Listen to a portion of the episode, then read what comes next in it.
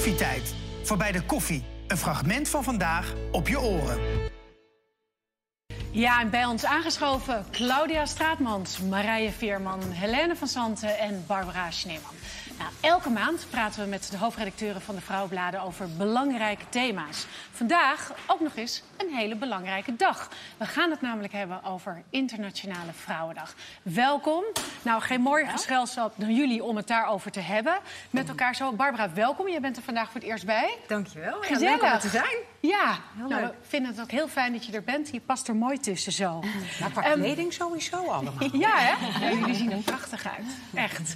Ehm, Internationale Vrouwendag. Dat is een dag die ehm, in het buitenland vaak heel uitbundig gevierd wordt. Het is echt een feestdag. In Nederland, we staan er wel even bij stil. Maar het wordt niet zo heel erg gevierd meteen. Ehm, ik ga even een rondje gelijk maken. Barbara, vier jij het of wat doe jij op deze dag? Nou, het voelt wel een beetje als een soort als een, een beetje als een verjaardag. Ik werk natuurlijk ook bij een groot vrouwenmerk, Libelle, Ja. dus dan, dan heeft het ook een extra lading. Maar ik denk wel dat ik mijn vriendinnen straks even een appje stuur. Ja, precies. Oh, dat is lief.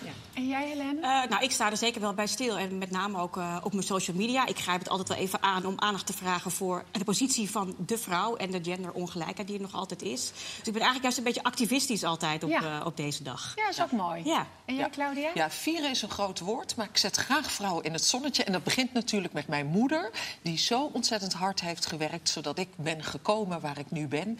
En dat hebben we ook te eren. Onze moeders die voor Ja. ons de weg effenden om te kunnen zijn wie we zijn. Nou, dat heb je heel mooi gezegd. Ja. En jij, Marije? En ja, ook vooral werktechnisch ben je er natuurlijk enorm mee bezig. Ja. Eh, maar ik heb ook het idee dat het, dat het wel wat aangewakkerd wordt eh, Ja, in hè? deze tijd. Ja, dat we er gewoon wat, met z'n allen wat meer bij stilstaan. Dat de media het ook echt enorm oppakt. Het is wel echt een topic wat leeft. Ja. Ja. Ja. Nou, dat merken klopt. wij ook. Ja. Want vanochtend, wij, Barbara en ik hadden het er ook over. De NOS had het vanochtend al over eh, dat de vrouwenhaat is toegenomen. Dat steeds minder vrouwen in de politiek durven te gaan. En dat vinden wij natuurlijk ontzettend verontrustend. Want Ja. Vrouwendag is notabene in het leven geroepen... meer dan 140 jaar geleden... om aandacht te vragen voor gelijkheid op allerlei vlakken.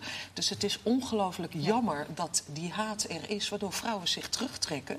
Terwijl we juist graag veel meer vrouwen op het podium willen zien... letterlijk en figuurlijk. Zeker, dan Ja. zou de wereld er, denk ik, Ja. heel wat vriendelijker uitzien over het algemeen. Iets minder met ego's en zo. Goed, ehm, in Nederland eh, eh, vieren we sinds 1912 Ja.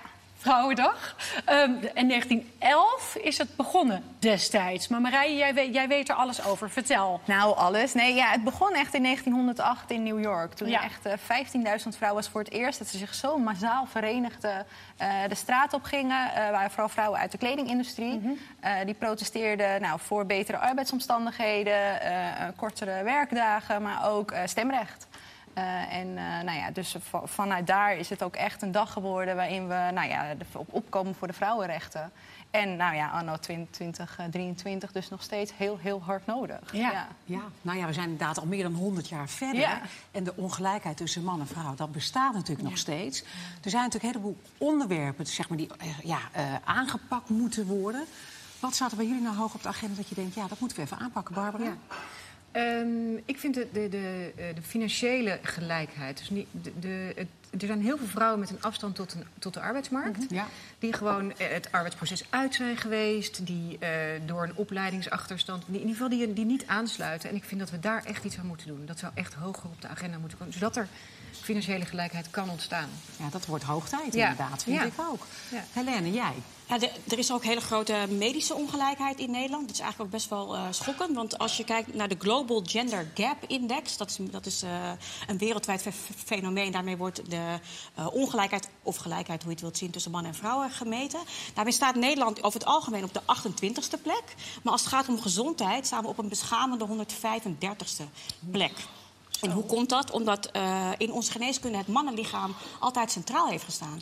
Dus onze medicatie die wij krijgen voorgeschreven... zijn getest op mannenlichamen heel vaak. Het gevolg is dat vrouwen veel meer last hebben van bijwerkingen... dat ze vaak in het ziekenhuis belanden. En we zijn de helft van de bevolking. En dit gebeurt gewoon dus nog steeds in ons eigen land. En we zitten echt anders in elkaar, dus inderdaad, Ja. dat moet inderdaad Ja. hoog op de agenda, vind Want ik dat ook. horen we hier ook vaak. Ook met Zo hart- en vaatziekten. Dat Ja. de diagnose veel te laat gesteld wordt. Vooral vrouwen rondom de overgang. Ja. Als omdat het inderdaad altijd geënt wordt op het mannenlichaam. Liggen. Oh, Ja. Of ze zijn depressief, terwijl er inderdaad gewoon echt wat aan de hand is Ja. met ons. Dat Ja, soort dingen. Precies. Ja. Claudia. Ja, ik sluit mij helemaal aan bij Barbara. In het verlengde van Barbara. Barbara heeft het over financiële onafhankelijkheid. Mijn verlengde is inderdaad de gelijke betaling. Vrouwen worden nog steeds slechter betaald dan mannen. Ook in Nederland. Sterker, er is een onderzoek geweest dat pas in 2086, dus dat is over meer dan 50 jaar, vrouwen net zo goed betaald worden als mannen in Nederland. Maar dat duurt nog heel lang. Dat duurt nog Dat heel Ik hoop niet? dat, dat ik het nog mee ga maken. Ik hoop dat mijn dochter het mee gaat maken. Het, ik moet ook eerlijk zeggen, het ligt ook een beetje aan ons vrouwen zelf. Wij zijn niet goed in onderhandelen. Want wij denken al snel genoeg van... ach, het is toch heel aardig wat er wordt Ik moet me voorgesteld. eerst bewijzen. Ik moet me eerst bewijzen. En mannen zijn zo zeker van zichzelf. Die denken, ik ben het waard. Nou, ik vind, wij vrouwen horen ook allemaal te denken... ik ben het waard. Dus gelijke betaling, mannen en vrouwen, staat op mijn agenda. Ik vind het een hele goeie. En jij, Marije? Ehm, ja, wij hebben met Flair afgelopen eh, twee maanden enorm veel aandacht gehad eh, aan abortus. Eh, met de campagne Stop het Zwijgen, waarin we echt vrouwen opriepen om nou, hun verhaal over hun abortus die ze hebben ondergaan te delen. Omdat nou, we hebben allemaal gezien tot onze grote schrik wat er in Amerika is gebeurd, waar er een grote streep kwam op het recht tot hè, eigenlijk baas in eigen buik. Ehm, en ja, je merkt hier ook dat eigenlijk eh, die nuance ontbreekt. En we praten dan wel over een abortus wanneer we vinden dat het nou, een goede reden is. Zoals eh, veel te jong of als het een, een, een, eh, voortkomt uit een verkrachting bijvoorbeeld. Nou, dan vinden we allemaal van, nou, dan mag het. Eh, maar de, het gros van de vrouwen kiest voor een abortus gewoon omdat het op dat moment willen ze gewoon geen kind. Ehm, nou ja, en dan zie je ook, eh, als we die verhalen delen, ook bij Flair, hoeveel nou ja, bagger die vrouwen nog steeds over zich heen krijgen. En eh, nou ja, dat vond ik wel echt schrikken. Dus er is wel echt, eh, er worden stappen gemaakt in Nederland. Hè. In, in, in januari is de bedenktijd eraf gegaan bijvoorbeeld, een verplichte vijf dagen bedenktijd. Eh, maar het staat nog steeds in het wetboek van strafrecht. En eh, ja, daar moet het echt uit. En wereldwijd moeten we inderdaad niet terug uitgaan. Nee. Want we hebben natuurlijk hè, door inderdaad strijdvaardig te zijn zoveel We gewonnen. hebben het bevochten. Ja, Bevochten? laten we het vasthouden door gewoon erover te blijven praten. Dat Ja. is zo belangrijk. Lilian Ploemen zet zich daar ook enorm Ja. voor in. Ja. Hè? Zij is daar heel Ja. goed in met She Ja. Decides. Ja. Fantastisch, Ja. fantastisch. En al die sterke vrouwen inderdaad die, die strijdvaardig zijn, die hebben we nodig. Hè? Die hebben veel betekend ook voor ons. We hebben jullie ook gevraagd om iemand te kiezen die zeg maar lof verdient. Ja, laten we meteen ja, gewoon inderdaad iedereen even doornemen. En Helene, ik bedoel, wie, wie heb jij gekozen? Ja, nou, we, we hebben met Margriet onlangs de 60 boven 60 lijst gelanceerd. Een talentenlijst met eh, ja, inspirerende vrouwen boven de 60. Want heel vaak zijn lijsten juist gericht op jongeren. En wij willen Ja. laten zien dat er juist ook onder oudere vrouwen heel veel eh, talent eh, loopt. Nou, ik kan ze natuurlijk niet allemaal 60 noemen, maar ik mocht er eentje kiezen. dus, maar ja, voor mij is het, het, het Dorenda van Dijken. Oh ja. ja. Echt een enorm voorbeeld. Zij, zij is Ja, ook gynaecoloog. geweest. Gynaecoloog? Ja. ja. En de voorzitter van de. informatie. Ja. En de voorzitter van de Dutch Menopause eh, Society. Nou, zij is echt een, eh, een groot voorvechter Ja. om, eh, om de menopauze uit de taboesfeer te halen. Ook de hormoontherapie uit de taboesfeer te halen. En ook voor te zorgen dat er ook bij heel veel van haar mannelijke eh, collega's meer kennis eh, eh, over de overgang komt. Dat is heel hard nodig. Want nou ja, de helft van onze bevolking komt in haar leven in de overgang. Dus waarom is het niet een veel groter onderdeel van bijvoorbeeld een opleiding geneeskunde? En waarom weten huisartsen niet veel meer over de overgang? Nou, daarvoor strijdt Dorenda. En als je met die vrouw, ja, jullie kennen haar. Nou, als je met haar één minuut praat, eh, één minuut met haar praat, dan denk je, ik wil een uur lang alleen maar alles horen over de menopauze. Want zij is zo inspirerend en ze weet zoveel ervan. Het is echt een, eh, een vrouw die eh, het podium verdient. Ja, een hele inspirerende vrouw. Die zich echt inzet voor anderen ook, inderdaad. Ja. Claudia, wie wil jij voordragen? Ja, ik kijk heel erg. Ik kijk niet alleen naar Nederland, maar ik kijk ook naar de rest van de wereld. Ongelijkheid voor vrouwen is helaas mondiaal aan de hand.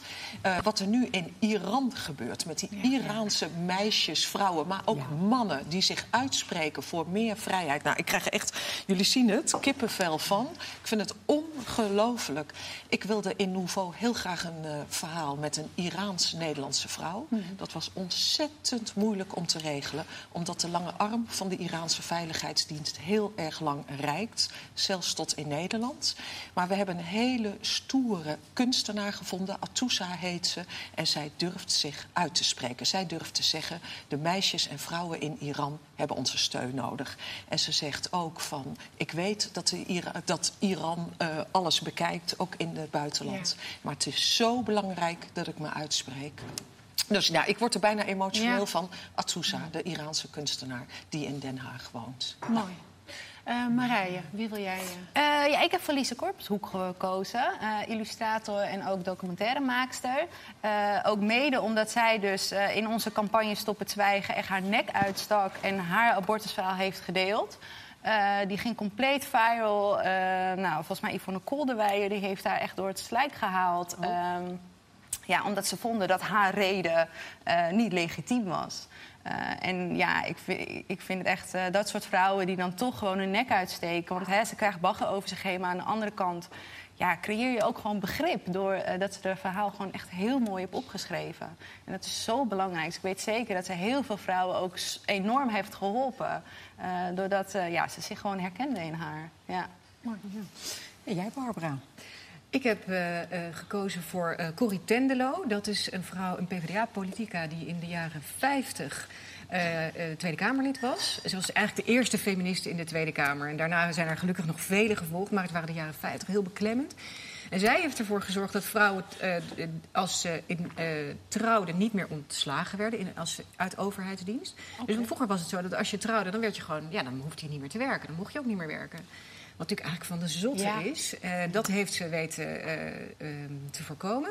Of te weg te werken. En vervolgens heeft ze in de, een aantal jaar daarna, in 1956, heeft ze ervoor gezorgd dat vrouwen niet meer handelingsonbekwaam zijn als ze getrouwd zijn. Want ze konden gewoon geen bankrekening meer openen. Je kon geen lening Je meer mocht geen afsluiten. euro of geen gulden uitgeven. Je kon niet meer reizen, helemaal niets. Dus ik vind dat echt. Eh, ik, ik wil de vrouwen eren die, eh, wat Claudia ook zei, die het pad geëffend hebben voor waar we nu zijn. Deze vrouw heeft, is echt een icoon, wat mij betreft. Ik- Daar krijg ik kippenvel van. En Corrie Tendelo heeft nog steeds geen straat, geen standbeeld, geen Nee. plein. Niets Daar is, is nog wel naar heel haar veel- vernoemd. Zij verdient een standbeeld. Ja, zij Daar verdient is een standbeeld. In Ja. 2019 is er een Ja. petitie opgestart, maar daar, die is op niks uitgelopen. Dus eigenlijk zouden we hem gewoon We gaan opnieuw we gaan met onze vrouwenbladen Ja. en met koffietijd gaan we inderdaad En we hebben er hier natuurlijk ook eventjes Ja. een mooi podium gegeven. Want dat is natuurlijk inderdaad heel belangrijk. Nou, we hadden het er zelf ook eventjes Ja, maar over. jij hebt ook een hele mooie. Moet je toch even aanstippen, Ja, dat is. Nice Lenkette. Ik weet niet of jullie haar kennen. Ehm, een hele bijzondere vrouw. Een goede vriendin van me inmiddels. Ik heb haar mogen ontmoeten in Kenia. Zij zet zich in tegen meisjesbesnijdenis. Zij is zelf weggelopen voor haar eigen besnijdenis. Heeft daarna ook een boek geschreven. Is nu echt mensenrechtenactiviste. Heeft er inmiddels voor gezorgd dat er meer dan 20.000 meisjes niet besneden zijn. Met al gevolgen van dien.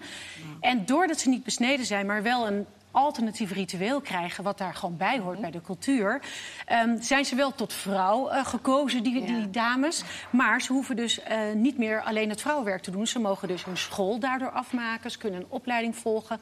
En dus ook voor de volgende generatie weer wat kunnen betekenen.